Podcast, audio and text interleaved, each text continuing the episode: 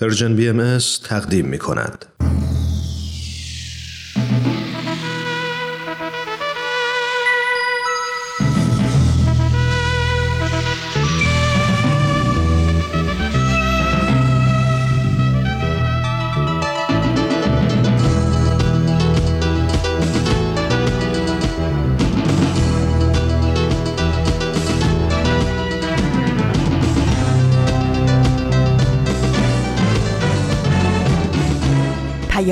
دوست. برنامه ای برای تفاهم و پیوند دلها.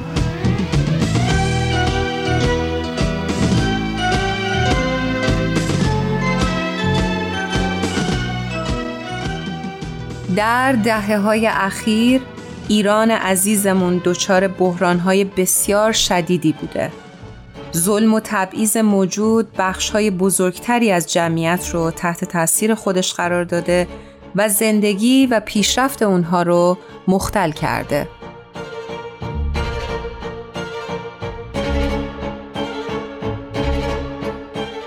خیلی طبیعیه که در چنین شرایط و فضایی گاهی احساس خستگی داشته باشیم، ناامید باشیم و از روزگار دل زده.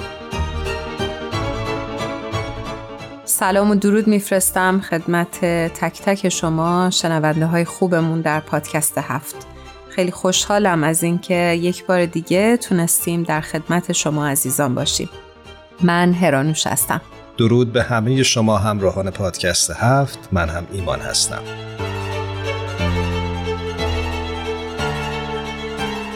در زمانی که بحران در جامعه ما بیداد می‌کنه شاید سوال این باشه که چطور به سلامت از این مشکلات عبور بکنیم.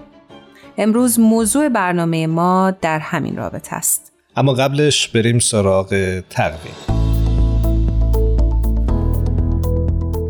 امروز جمعه 17 شهریور 1402 خورشیدی برابر با 8 سپتامبر 2023 میلادیه و شما با پادکست هفت همراه هستید. مخاطبین عزیزمون داشتیم فکر می کردیم که حقیقتش وقتی آدم در دل بحران قرار داره دوست داره که همه چیز زودتر تغییر بکنه و از دل اون بحران ما بتونیم سریع بیایم بیرون. ولی می‌دونیم که تحولات بنیادین معمولا یک شبه اتفاق نمیافته. بعضی از این تحولات به درازای صده ها و گام به گام در حال پیشرفت بودن.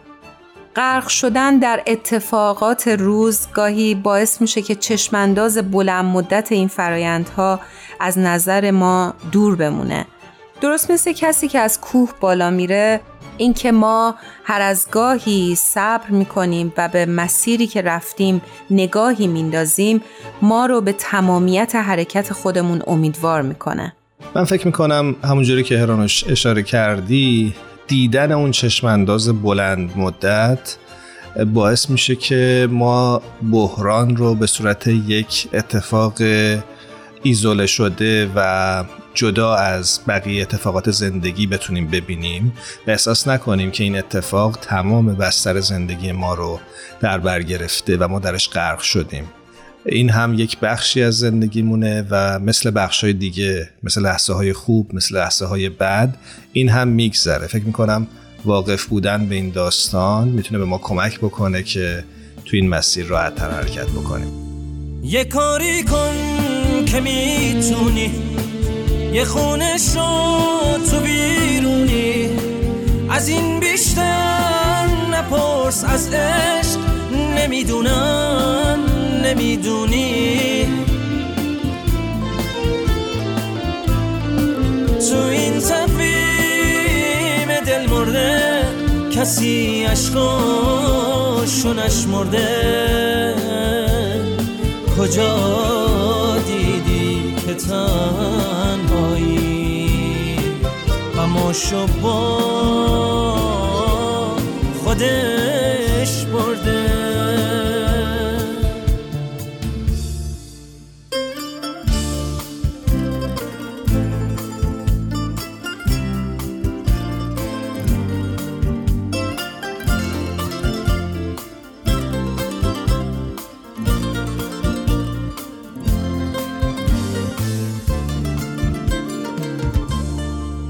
کاری کن. از این بیشتر نیفتم تو غم آخر. نظر شمع حضور من یه شعل تو خاکستر. شرایط بحرانی به خصوص در زندگی ما ایرانی ها فکر می‌کنم شرایط بسیار آشنایی باشه. و همه ما می‌دونیم که ما از این شرایط عبور کردیم و خواهیم کرد. اما فکر می‌کنم همه ما این دغدغه رو داشته باشیم که واکنش سالم به شرایط بحران چی می‌تونه باشه و ما امروز رو اختصاص دادیم به واکنش مناسب و سالمتر در شرایط بحرانی. اساسا کارشناسا بر این باورند که در زمانی بحران استفاده مناسب از تمام ظرفیت های وجودیمون می‌تونه کارساز باشه چه این ظرفیت ها جسمی و فکری باشن چه روحی و روحانی. و فکر می‌کنیم که پرداختن به ابعاد مختلف این موضوع می‌تونه به ما کمک بکنه تا با مفهوم واقع بینی و اینکه چطور اون رو به عنوان یک راهکار برای عبور سالم از بحران ها به کار ببریم بیشتر آشنا بکنه. ما امروز قراره که در این برنامه با مهمانمون در همین ارتباط بیشتر صحبت بکنیم. بریم با خانم فرزانه ثابتان همراه بشیم. ایشون تحلیلگر مسائل روانشناسی و مشاور خانواده هستند.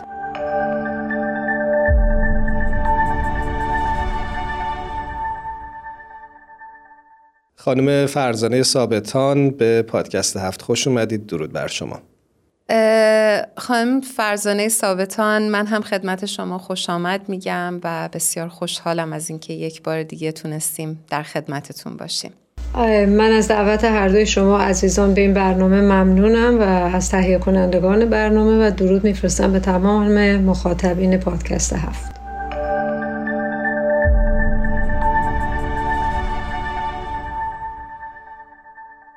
خانم ثابتان همونطور که می‌دونید ما امروز در مورد شرایط بحرانی صحبت می‌کنیم. من می‌خوام بدونم افراد در برخورد با بحران چه واکنشی رو نشون بدن در واقع واکنش سالم تر بله. می‌تونه باشه؟ ببینید افراد معمولا در شرایط بحرانی فروید عبارت جالبی داره. میگه مکانیسم های دفاعی من بهش میگم مکانیسم های تطابق رو در واقع به کار می‌برن یعنی به طور طبیعی انسان وقتی در شرایط سخت در تنگنا قرار می‌گیره شروع می‌کنه یک سری ابزارهایی رو برای دفاع از خودش به کار می‌بره. من از نظر روانی دارم این رو میگم. بعضی از این مکانیسم ها هستن که کمک می‌کنن انسان در سلامت بیشتری باشه در اعتدال بیشتری باشه اون یگانگی و صلح درونیش بیشتر حفظ بشه. بعضی از اینها نه. ولی به طور کلی اگر ما بخوایم از نظر اجتماعی و روحی جمعی نگاه بکنیم یکی از ویژگی هایی که افراد به کار می‌برن این هست که در واقع در سه وضعیت قرار می‌گیرن. یا خوشبین باشن یا بدبین باشن یا واقعبین باشن. اونجایی که صحبت از خوشبینی میشه شروع می‌کنن به امید دادن به خودشون واقعیات رو اونطور که هست نمی‌بینن. من نمی‌خوام بگم امید بده نمی‌خوام بگم نباید باشه. نمی‌خوام بگم تخیل خیال پردازی رویا پردازی نباید باشه. همه اینها باید باشه. ولی اگر ما در موضع روبرو شدن با مسائل و بحران ها بخوایم یا این افراد رو داشته باشیم یا اون افراد رو داشته باشیم دچار مشکل میشیم. یعنی یا این که فقط توجهمون به این باشه که بگیم امید بدیم به خودمون و قفلت بکنیم و اصلا مسائل رو ندیده بگیریم و گاهی وقتا ما بهش میگیم مکانیسم های جبران جابجا سازی. اون مکانیسم هایی که فروید به کار می‌بره فرار فراموشی. مثلا شما میره در بعضی جوامع که بحران زیاده اعتیاد زیاد میشه. این یه نوع فراموشی و فراره. یا در بعضی از جوامع به خوشگذرونی و لذت طلبی و نگرش های رو ماتریالیستی رو تقویت می‌کنن. مثل مهمونی و پارتی و خرید کردن و لباس های رنگ, رنگ گرفتن و چه می‌دونم مصرف گرایی اینا همه در واقع مکانیسم های جبرانه. و مبتنی بر چیست؟ بر اینکه ما می‌خوایم ندیده بگیریم قفلت بکنیم مشکل رو نبینیم و بر اساس هیچ خبری نیست و امثال اینها شروع کنیم زندگی کردن. و در این طرف خواهیم ثابتان به نظرم می‌رسه که یعنی در واقع افراد می‌خوان فرار کنن از اون درد و رنجی که فرار کردن و گاهی وقتا قفلت کردن نمی‌خوان ببینن. همیشه بله. فرار شدت و ضعف داره. شدیدترین شکلش اعتیاده ولی شکلهای ضعیفتری هم داره. این طرف قضیه و یه نکته رو هم خوبه بگیم. ببخشید میان صحبتتون. فکر می‌کنم که در خیلی از جوامعی که بحران رو تجربه می‌کنن به خصوص من دیدم که در جامعه ایران بخش شوخی با بحران و بخش تنز پردازی از این واقعیت تلخ هم خیلی رشد می‌کنه که یه پدیده به نظرم قابل تعملی هست. حالا من تنز پردازی رو خیلی نمی‌تونم بهش فرار بگم. چون در تنز فرد باید مشکل رو ببینه. منتها سعی می‌کنه با یک چاشنی شادی اون رو در واقع ارائه بده و مشکل رو در واقع به چشم دیگران بیاره. یک در واقع حد افراد شد این که ما اصلا سعی می‌کنیم نبینیم مشکل رو فراموشش بکنیم و بریم یه دنیای غیر واقع بینانه و خوشبینانه برای خودمون بسازیم. تو اون دنیای محدود هم زندگی بکنیم. ما این رو خیلی زیاد می‌بینیم. یه طرف قضیه شکل افراطی یا تفریط قضیه این هست که صبح بلند شیم و ذکر مصیبت. این بده این خوب نیست بدبخ شدیم بیچاره شدیم این چه وضعیه هیچی نداریم دیپرس شدیم آزادی نداریم امنیت نداریم. حالا هر مشکلی و هر بحرانی به هر شکلی که هست. آلودگی هوا هست نمی‌دونم چرا آتش فشان اومده چرا زلزله اومده چرا چرا کردن ها خب اینم اون طرف قضیه است که باز ما رو می‌بره توی فضای بدبینی. در هر دو حالت افراد و تفرید واکنش انسان یک حالت انفعالی به خودش می‌گیره. یعنی نیرو و انرژی تحول و تغییر رو در انسان از بین می‌بره. یعنی مکانیسم سالم برخورد با مشکلات که ما در اصطلاح بهش میگیم فراپویی یعنی سازندگی درش باشه. ولی در اصل اونجایی فرد می‌تونه در واقع با مشکل و مشکل رو حل بکنه که قبلش مشکل رو اصلا دیده باشه. به طور واقع بینانه نه بر اساس یک سری امیدها و تخیلات ساختگی و غیر واقع بینانه نه در یک شکل افراطی و اقراغامیز مصیبت بار بلکه مشکل رو مشاهده بکنه که واقعا چی هست. این اولین قدم برای مواجهه با بحرانه. وقتی که مشکل رو بشناسیم در روانشناسی میگن مشکل رو در آغوش بگیریم. نه ازش فرار بکنیم نه اینکه سعی کنیم زیرش له بشیم. این رو در آغوش بگیریم. وقتی مشکل رو ما در آغوش بگیریم اون وقت می‌تونیم تازه بفهمیم چیه و می‌تونیم ابعاد متفاوتش رو متوجه بشیم و سعی در حلش بکنیم. بنابراین این واکنشی است که در موضع کسی که خودش توی مشکل هست توی مسئله هست می‌تونه با بحران داشته باشه. اما یه عده هستن که بیرون از مشکلن و بیرون از مسئله می‌خوان در واقع کمک کنن به کسانی که توی مشکل هستن که این کمک ها راه های متفاوت داره. ارز کردم اونها هم اتفاقا همین شکل های خوشبینانه بدبینانه و واقع بینانه رو دارن. ما خیلی می‌بینیم که توی این موارد متفاوت. برو خوش بگذرون به خودت نیار نمی‌دونم سلام به آفتاب سلام به صبح. یه چیزهایی که خیلی حالت تصنعی داره. یا این طرف من متاسفانه در بعضی از رسانه ها خیلی زیاد این رو می‌بینم. از زمانی که شما پیچ این رسانه رو وا می‌کنی ذکر مصیبت زدن کشتن بردن خوردن بدبخ شدن بیچاره شدن آواره شدن سوختن تو آب غرق شدن و و همه اینها. هر دوی اینها باز اون شکل افراطی رو داره. بنابراین چه در موضع فردی که خودش توی بحران قرار گرفته چه در موضع فردی که می‌خواد کمک بکنه که افرادی از اون بحران در بیان در هر دو صورت یک مسئله مهم یک مسئله کلیدی واقع بینی است. به من اجازه بدید یک فرمول خیلی قوی رو در روانشناسی خیلی مهمه که افراد اگر از این فرمول رو نشناسن در واقع دچار مشکل میشن در هر شرایطی علل خصوص در شرایط بحرانی. و اون فرمول اینه که میگن سرخوردگی ناکامی یا چیزی که ما بهش میگیم درد رنج سختی بحران مساویه با توقعات و انتظارات منهای واقعیات. یعنی اگر من توقعات و انتظاراتی که تو ذهنم دارم مطابق با واقعیات موجود زندگیم نباشه نه اینکه مثل واقعیات بشه. تطابق نداشته باشه. این دوتا شدت و فاصلش خیلی زیاد باشه. من دچار سرخوردگی میشم. شما تصور کنید مثلا من ناراحتم از اینکه لباس فلان برند رو ندارم. خب برای حالا یه جوون جوون 15 16 ساله ممکنه یک سرخوردگی زیاد باشه. چرا؟ چون انتظارش اینه که مثل یه بچه میلیونر زندگی کنه ولی واقعیت اینه که در یه خانواده متوسط کارمندی داره زندگی می‌کنه. در واقع واقعیت رو ندیدن باعث میشه انتظارات ما به طور غیر واقع بینانه بره بالا. و اون وقت این فاصله وقتی زیاد میشه من دچار چی میشم؟ دچار سرخوردگی. میشم. هر چقدر این فاصله بیشتر باشه سرخوردگی بیشتره. بنابراین یکی از راه های حل مشکل این نیست که هی توقعمون رو بیاریم پایین. فقط توقع رو پایین آوردن و نزدیک کردن به واقعیات کار نمی‌کنه. چرا؟ چون اون قوه فعالیت من رو از من می‌گیره. ولی از اون طرفم این نیست که هی ما بخوایم واقعیات رو تغییر بدیم. در حد غیر واقع بینانه. بلکه این دوتا باید با هم نزدیک بشه. یعنی من از جهت توقعات خودم سعی کنم توقعاتم رو به واقعی گرایی نزدیک کنم و از نظر دیدن واقعیات سعی کنم واقعیات رو اونطور که هست ببینم نه اونطور که دوست دارم ببینم.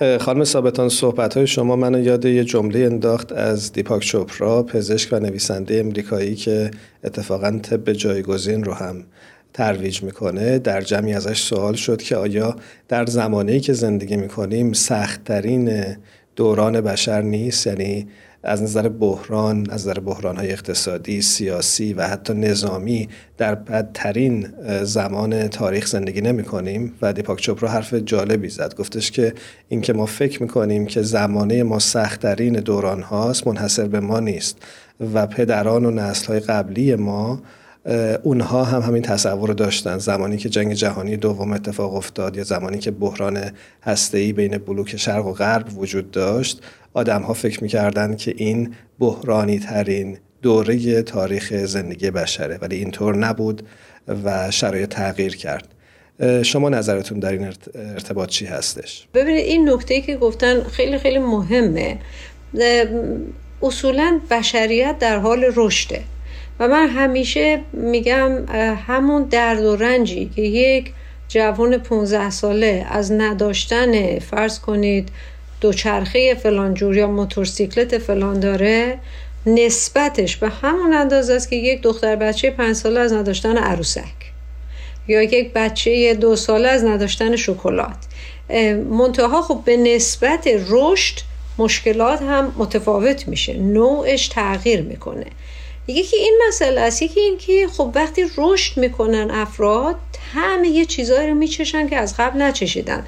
طبق تحقیقاتی که کردن متوجه شدن که سیاه پوستای الان معاصر در امریکا میزان محرومیت و محدودیت و درد و رنجشون و ناکامیشون بیشتر از سیاه پوستای دیویس سال پیشه. بلکه در دیویس سال پیش فرهنگ بردهداری غالب بود و اون سیاه پوستای اون موقع خارج از این فکر نمی کردن. اصلا تصوری از آزادی نداشتن. ولی الان سیاپوستا چون تصور آزادی رو دارن درد بیشتری دارن. اگر فرض کنید به اونجوری که مثلا پلیس با جورج فلوید برخورد کرد دوباره با یک سیاپوست دیگه برخورد کنه. پس این خیلی مهمه که یه مقدار درک و آگاهی ما در دیدن مسائل متفاوت می‌کنه مسئله رو. نگاه ما خیلی مهمه. و البته یه نکته دیگه هم وجود داره. ما به تجربیات گذشتمون هم باید در مواجهه با بحران نگاه کنیم. مثلا شما من با یک دوستی که تخصصشون محیط زیست بود صحبت می‌کردیم و خب طبق معمول گاهی وقت آدم از دستش در میره شروع می‌کنه به خیلی وضعیت بده نگران هستیم. نسل آینده با چه مشکلاتی مواجه خواهد شد و امثال ایشون خیلی توضیح جالبی به من دادن. گفتن که ببین بشر همیشه انگار یه چیزی تو جعبه جادوی دانشش داره. مثلا در فرض کنید 100 سال پیش حالا اگر تاریخ ها رو اشتباه نگم بشریت نگران این بود که الان گرما و حرارت زمین انقدر زیاد شده که ممکن از زمین رو نیست و نابود بکنه. در همین اسنا در یک نقطه یک آتشفشان خیلی قوی اتفاق افتاد که اهالی اون دهکده نزدیک آتشفشان رو به ارتفاع 50 متر پرت کرد هوا. ولی این آتشفشان مثل عدسه که ما می‌کنیم سبب خونکی کره زمین شد و اصلا اون موزل از بین رفت. یا یک زمانی نگران بودن قبل از اختراع ماشین که اگر همینطور این گاری ها تشکیل بشن و از تولید بشه برای حمل و نقل و به عنوان وسیله نقلیه مذارت می‌خوام به قطر یک کیلومتر پهن دور کره زمین رو خواهد گرفت. برای که از تولید می‌کردن که بتونه بعد یه دفعه ماشین اختراع شد همه چیز از بین رفت. یعنی تجربه ما حداقل به ما نشون میده که در میان همه این بحران ها همیشه یک ته تونل یه نور روشن هم هست یه نور کوچیک هم هست. این یه طرف قضیه. یعنی ما بر اساس تخیلات نمیگیم بر اساس تجربیاتی که در تاریخ داشتیم. این رو می‌تونیم بگیم این امید واهی نیست. این این نیست که من بیام با ندیدن واقعیات با انکار واقعیات سعی بکنم خودم رو خوشحال کنم. بلکه خود این می‌تونه به من یاد بده که گذشتگان هم با مشکل مواجه شدن و دیدن شرایط رو که چطور تغییر کرد. نتیجتا من می‌تونم به جرئت بگم نه. اگر نسبت رو بگیریم نسبت همیشه ثابته. ولی اگر بخوایم مشکل الان رو با مشکل دو قطبی بودن جهان مثلا در سی سال پیش پنجاه سال پیش مقایسه کنیم مشکلات رو به تنهایی بخوایم مقایسه کنیم بله متفاوته. شما مشکلات مشکلات یک نوجوان رو بخواید به تنهایی مقایسه کنید با مشکلات بچه پنج ساله اصلا قابل قیاس نیستن. خیلی بچه پنج ساله مشکلش کمتره. ولی نسبت چون اینجا بحث بحث مشکل نیست بحث احساس ناامنی احساس استراب احساس سرخوردگی بشریت و جامعه انسانی حالا در جوامع مختلف شکلهای مختلف. نسبت این سرخوردگی یکسانه. چون نداشتن یه اسباب بازی یا شکلات برای یه کودک خردسال. به همون اندازه اهمیت داره و مهمه در اون هیته کوچیک دنیاش که داشتن دوچرخه فلان مدل برای یا اسکوتر فلان جور برای یک بچه نوجوان. خانم ثابتان شما اشاره فرمودین به واقع بین بودن در شرایط بحران و مشکلاتمون. می‌خوام یه چند تا راهکار برای ما بگید چند تا راهکار عملی بگین که ما بتونیم هرچه بیشتر در واکنش به بحران واقع تر باشیم. ببینید چند تا ما قدم رو باید برداریم و اصولا در حل مشکل. اولین مسئله توجه به مشکله. یعنی اصلا ببینیم مشکل رو. دومین مسئله این هست که وقتی توجه کردیم بتونیم تجزیه تحلیلش کنیم ابعاد متفاوتش رو ببینیم. در اصطلاح این یه نوع بهش میگن فرایند آگاهی. تا اینجا که می‌بینیم مسئله رو می‌بینیم. بعد همونطور که گفتم واکنش ما نسبت به مشکل این نباشه که از مشکل فرار کنیم. سعی کنیم باش روبرو بشیم و ببینیم برای حل این مشکل چه گزینه هایی وجود داره و این گزینه ها چه پیامدهای مثبتی داره چه پیامدهای منفی داره چه منفعتی داره چه ضرری داره. به عبارت ایرانی ها میگن می‌خوایم ابرو رو برداریم نزنیم چشش هم در بیاریم. نریم یه راه حل پیدا کنیم که سه جای دیگه مسئله رو یا زندگی ما رو آسیب بزنه.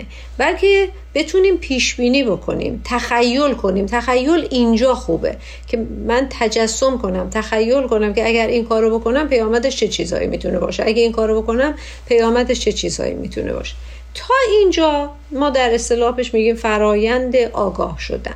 یعنی مشکل واضح میشه گزینه ها رو می‌تونیم ببینیم توجه کردیم با مشکل مواجه شدیم و و امثال اینها. از اینجا به بعد دو تا در واقع راهکار وجود داره. راهکاری که به نظر من سالم نیست همون راهکارهایی که انکار کنیم.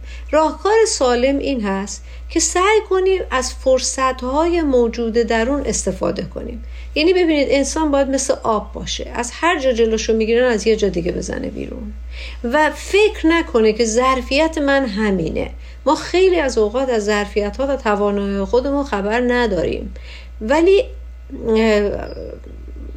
آبراهام مازلو میگه که ما اگر می‌خوایم ظرفیت های انسان رو در اندازه بگیریم باید بریم ببینیم اونایی که برنده جایزه بودن چقدر تونستن بپرن چقدر تونستن پیشرفت بکنن. خب من وقتی یه کسی مثل ویکتور فرانکل رو می‌بینم که در اون زندانهای مخوف دوران هیتلر میشینه کتاب می‌نویسه می‌تونم اینطور نگاه کنم که من هم می‌تونم ولی چطور این کار رو بکنم؟ این چگونگیش دیگه فرد به فرد فرق می‌کنه. بستگی به خلاقیت داره. شما در تحولات اخیر ایران نگاه می‌کنید ببینید چه اتفاقاتی میفته چه چیزهایی در میاد که شاید دو سال پیش اصلا تصورش هم نمی کردیم که همچین کار رو بکنم. در نهایت محدودیت فرصت وجود داره. بنابراین باید از فرصت ها استفاده کرد.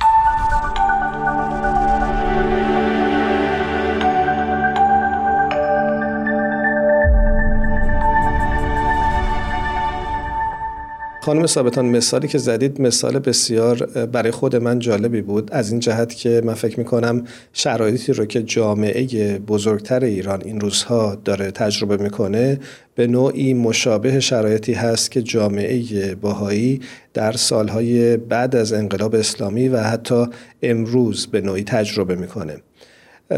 از این جهت می‌خوام بگم که شاید تجربه جامعه باهایی بتونه به نوعی الهام بخش باشه برای سایر ایرانی هایی که این روزها شرایط دشواری رو باش مواجه هستند. به عنوان نمونه اگه دقت بکنیم به روزها و یا سالهای بعد از وقوع انقلاب اسلامی در ایران بسیاری از بهاییان از تحصیلات عالیه در دانشگاه محروم شدند و جامعه بهایی علاوه بر اینکه از مجاری قانونی نسبت به این اتفاق اعتراض کرد اما به این بسنده نکرد و دانشگاه خصوصی رو راه اندازی کرد با استفاده از اساتید بهایی که از دانشگاه اخراج شده بودند و سعی کرد به نسل بعدی و کسانی که مشتاق هستند علم فرا بگیرند به اونها آموزش بده و اونها رو به صرف اینکه سیستم از حضور در دانشگاه محروم کرده از آموختن و یادگیری محروم نکنه. و شاید این تجربه بتونه کمک بکنه به جامعه بزرگتر ایران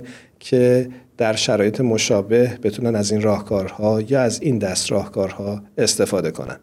دقیقا همینطوره. دقیقا همینطوره. یعنی ما می‌بینیم وقتی ما صحبت از داستان ما یکیست می‌کنیم کمپین داستان ما یکیست این نیست که فقط بگیم بدبختی ها و مصیبت هایی که کشیدیم یکیه. به نظر من یک حالت همانندسازی باید اتفاق بیفته. از هر طرفی فرق نمی‌کنه. نه اینکه بگم جامعه کلان از جامعه باهایی یاد بگیری یا غیر این نه جامعه باهایی هم باید یاد بگیره تجربه بکنه. و اون این هست که ما ببینیم چه فرص چطور می‌تونیم فرصت ها رو ببینیم. در شرایط محدود و تنگ. یعنی شما مثلا می‌بینید در ابتدای انقلاب همونطور که شما گفتید ایمان خان جوانای باهایی رو اخراج کردن استادا رو اخراج کردن. چیزی که الان میگن سه تا انقلاب فرنگی در ایران اتفاق افتاده و الان دوباره در ایران داره اتفاق میفته. خب چرا بچه ها تو دانشگاه تو مدرسه توی ببخش خونه ها درس نمی‌خونن؟ چرا این استادایی که اخراج شدن نیان به تو خونه ها درس بدن؟ چطور میشه مرد افراد رو محدود کرد از اینکه چهار تا دختر یا چهار تا پسر یه جا جمعشن و یه نفر بهشون فیزیک و شیمی و امثال اینا درس بده. ما داشتیم افرادی که زندانشون کردن تز پایان نامه تحصیلاتشون رو تو زندان نوشتن. زندانشون کردن کتاب ترجمه کردن تو زندان. زندانشون کردن رفتن یاد گرفتن. زبان انگلیسی یاد گرفتن زبان عربی یاد گرفتن یا هر چیز دیگه یاد گرفتن. اینا اون فرصت هایی که ما از چالش ها می‌تونیم بیرون بکشیم. و این ممکن نیست. مگر با واقع بینی. یعنی ما تا واقعیات رو نبینیم نمی‌تونیم همچین کاری رو انجام بدیم. توی این فرصت ها لابلای چالش ها نشسته. ما کافیه که اینها رو ببینیم. ببینید این یه مجموعه است. یعنی من باید با واقعیت وجود خودم با ظرفیت ها توانایی ها آشنا بشم با فرصت های محیط رو بکشم بیرون و حتی تنز که شما اشاره کردید ایمان جان در واقع تنز هم همین هست. تنز داره یک ترکیب خلاقانه. از طرح دردها انجام میده ولی نه این درد انقدر باشه که منو منفعل کنه. تنز تا اونجا خوبه که بتونه به من قوه خلاقه بده. من رو فعال کنه. به حرکت بندازه. ولی اگر تنز به صورت یه چیز کمدی سوپاپ اطمینان در بیاد که فقط فشارهای منو خالی کنه اون از مرز و حریم سلامتش در واقع خارج شده. وقتی داشتین صحبت می کردین من یاد گفته مارتین لوتر کینگ افتادم. جای گفتن که اگر نمی‌تونی پرواز کنی بدو. اگر نمی‌تونی بدوی قدم زنان برو. و اگر نمی‌تونی قدم بزنی سینه خیز برو. و در هر حالت ما باید همیشه فکر این باشیم که یک قدمی رو به جلو برداریم. دقیقا. ما ظرفیت های زیادی داریم. به ظرفیت های خودمون واقف نیستیم. ولی این نکته که شما گفتید دو تا مسئله به نظر من دو تا چیز مهم درش بود.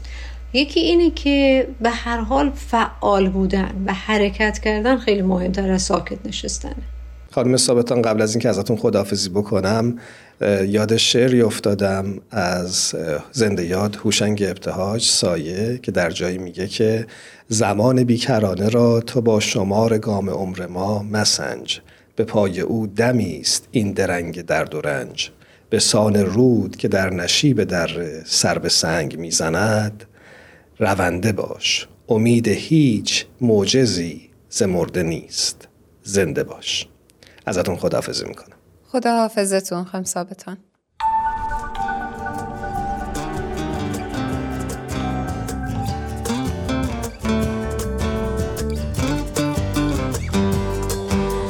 صدا کن مرا میان حجم تاریک این اتاق.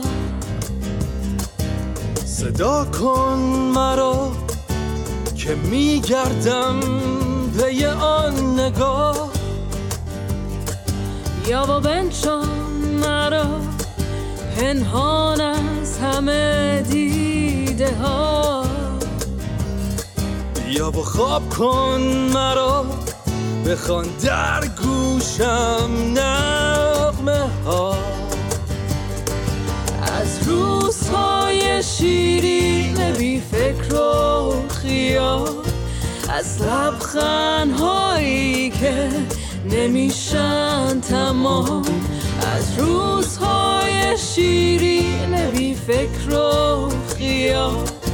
از لبخنهایی که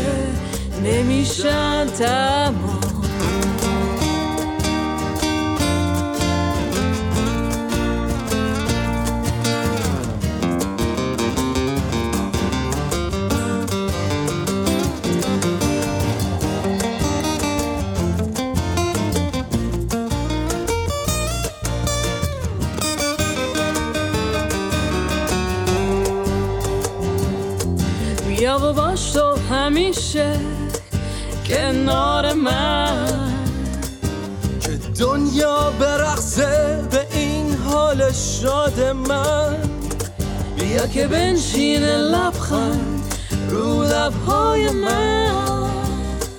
انگار همه دنیاست تو دستای من. بگو از روزهای شیرین بی فکر و خیال از لبخنهایی که نمیشن تمام از روزهای شیرین بی فکر و از لبخنهایی که نمیشن تمام.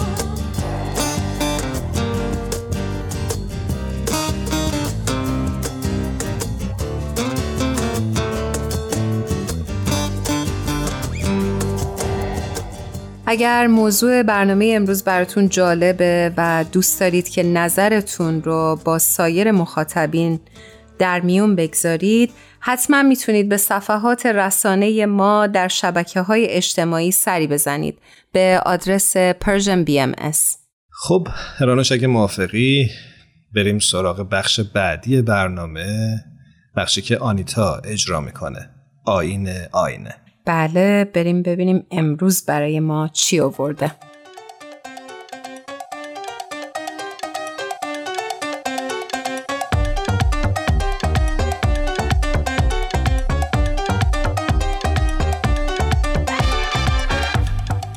شنونده های عزیز امیدوارم که خوب باشید. آنیتا رو میشنوید از آین آینه.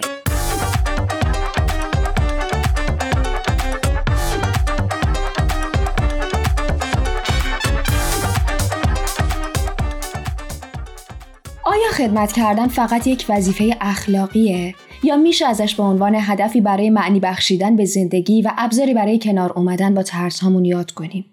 موضوعی که امروز می‌خوام ازش در 26 مین قسمت از آین آینه صحبت کنم وجودش برای انسان مثل وجود خار و گل میمونه. با همه. انسان و استراب وجودی. ممکنه هر روز یا چند وقت یک بار یا در موقعیت خاص این موضوع که بسیار هم با زندگی ما عجین شده رو از خودمون بپرسیم. خب حالا این کارو بکنم که چی بشه؟ اینجوری هم شد. بعدش که چی؟ اصلا چرا زندگی کنم؟ ما چه زن و چه مرد شرقی و غربی با تحصیلات و بدون تحصیلات با اون غریبه نیستیم. توی هر لایه از زندگی می‌تونیم پیداش کنیم. توی نشخارهای فکریمون در سکون و سکوتهای روزانه ناشی از روزمرگی هامون توی خداحافظی ها و تصمیم گیری ها و انتخاب هامون و یا رد پاش رو توی احساساتمون پیدا می‌کنیم. مثلا احساس تنهایی محض. وقتی علا رقم تمام ارتباطاتی که داریم خودمون رو توی این دنیا یکی و تنها می‌بینیم یا زمانی که انگار حوصله هیچ کاری رو نداریم و بی انگیزه ایم. استراب وجودی چیزی خارج از ما و زندگی روزمرمون نیست که تصادفاً در ما ایجاد بشه. ما به صرف انسان بودن با استراب وجودی هم نشین هستیم.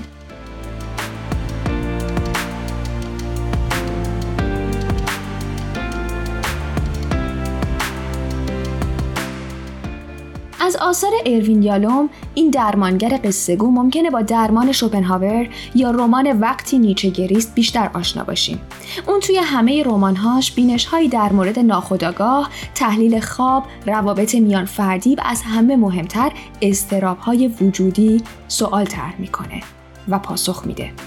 در سال 1980 کتاب روان درمانی وجودی یا کتاب روان درمانی اگزیستانسیال رو نوشته که توی این کتاب به بررسی و تحلیل استراب های وجودی می‌پردازه. مرگ، آزادی، تنهایی و معنا چهار فصل اصلی این کتابه و ترجمه این کار رو دکتر سپیده حبیب انجام داده. اگر ممکنه به هر دلیلی موقع کتاب خوندن حواستون پرت بشه یا وقتش رو نداشته باشین و به جاش بتونین پادکست گوش بدین من پادکست رواق رو بهتون معرفی می‌کنم تا بتونین مطالب این کتاب رو از طریق اون پادکست دنبال بکنید یالوم بحث رو از اینجا شروع می‌کنه که ما در فصل قبل به دنبال آگاهی از مقوله آزادی و مسئولیت بودیم درسته؟ اما آیا آگاهی برای رسیدن به سلامت روان به تنهایی کافیه؟ این سوال شاید از اون سوالای مدرسه‌ای به نظر بیاد که مثلا میپرسیدن آیا دروغ گفتن خوبه؟ و همه بچه ها یک صدا می‌گفتن نه. احتمالا همه ما هم در جواب این سوال میگیم نه. آگاهی به تنهایی کافی نیست. این کتاب که منبع مرجعه سرراست تیر می‌زنه به قلب استراب های وجودی. این دقدقه ها تا قبل فقط موضوع فلسفه بوده اما یواش یواش روانشناسایی مثل رولومی و بعد از اون یالوم تأثیر این موارد رو توی خوشی و ناخوشی و احوالات بشر بسیار پررنگ می‌بینن و روش تحقیقات انجام میدن. توی کتاب روان درمانی اگزیستانسیال با این چهار تا دلواپسی یعنی مرگ، تنهایی، آزادی و معنا که دلواپسی های قایی بشر هستند به تفکیک آشنا میشیم. اما امروز تمرکز ما روی معرفی بخش چهارم این کتابه یعنی معنا و پوچی.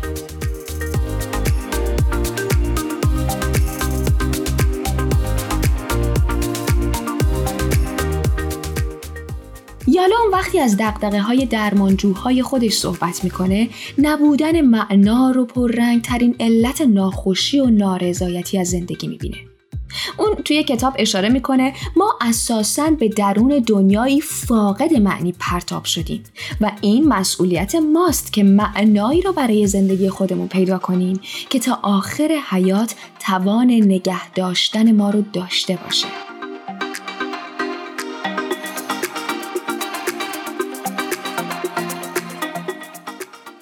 اکثر ما برای اون که با استراب ناشی از روبرو شدن با معنا و پوچی مواجه نشیم ممکنه برای خودمون یک دفاعی درست کنیم. بعضیامون ممکنه خودمون رو غرق بکنیم توی کار کردن یا به شکل افراطی خودمون رو به زندگی اجتماعی و پیچیده شدن با انسانها در روابط مختلف مشغول کنیم و صدها دفاع و توجیه دیگه اما استراب چموشتر از این حرف است و هزار نقش داره این که ما به اضطراب توجه نمی کنیم و نادیدش می‌گیریم به این معنا نیست که اون هم دست از سر ما برمیداره. البته ممکنه ما اصلا این استراب رو تشخیص ندیم. اما این استراب توی رویاهای ما توی عملکرد روزانه ما و در احساسات و ملالهایی که نمی‌دونیم یک باره از کجا پیداشون میشه خودشون رو نشون میدن.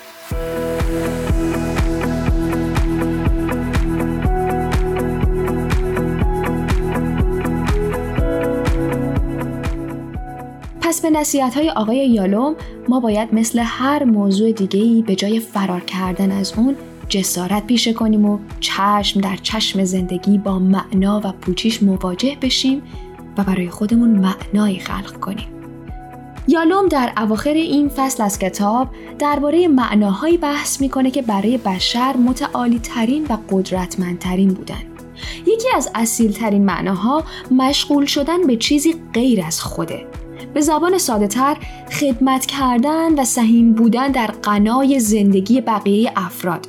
یعنی توجه کردن به رفاه بقیه و سعی در برطرف کردن نیازهای انسانهای دیگه و همچنین مؤثر بودن توی زندگی اجتماعی. این می‌تونه یک ریسمان محکم باشه که فرد توسط اون به زندگی متصل بمونه. نمی‌تونیم کتمان کنیم که ما انسانها توی این عالم چقدر تأثیر گذار هستیم چه کاری انجام بدیم و چه انجام ندیم. به قول یکی از نویسنده هایی که بعدتر شاید راجبش صحبت کردیم میگه انتخاب نکردن خودش یک انتخابه. بنابراین اهمیت داره که ما چه جوری تصمیم می‌گیریم که این اثرگذاریمون رو توی این دنیا زندگی کنیم.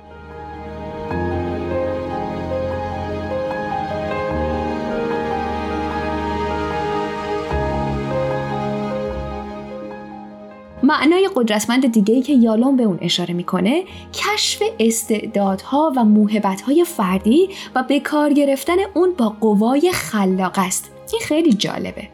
خلاق زندگی کردن به معنی آفریدنه. یعنی آفریدن هر چیزی مثل هنر می‌تونه این آفریدن انتظایی باشه یا خلق یک سازه ای باشه که کاربردی باشه و دیگران بتونن ازش استفاده بکنن. می‌تونه تشکیل یک گروه برای انجام یک هدف مشخصی باشه. همه اینا ایجاد کردن و خلق کردنن. و من در انتها می‌خوام بگم ما توی شبکه های اجتماعی هر روز تحت حمله خودمون از طریق مقایسه های دائمی خودمون هستیم. ولی نباید یادمون بره که ما قرار نیست همیشه اون چیزی باشیم که از دیگران ظاهر میشه و یا دیگران در حال زندگی کردنش هستن. ما قرار واقعیت های خودمون رو پیدا کنیم و بپذیریم و از همون نقطه خلاقیتمون شکوفه بزنه. خلاقیت منم وقتی می‌خوام برای شما مطلب تازه بگم شکوفه میده. تا برنامه بعد به امید پذیرش و زایندگی.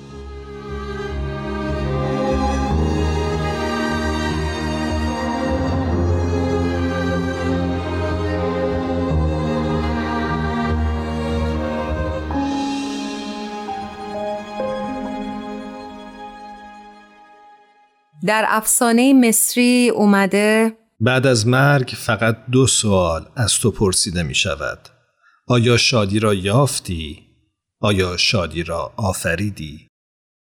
با تشکر از همه شما مخاطبین خوبمون در پادکست هفت ممنونیم که با ما تا این قسمت از برنامه همراه بودید و همچنین از همه تهیه کننده های خوب برنامهمون نهایت سپاسگزاری رو داریم خدا نگهدارتون شب و روزتون خوش.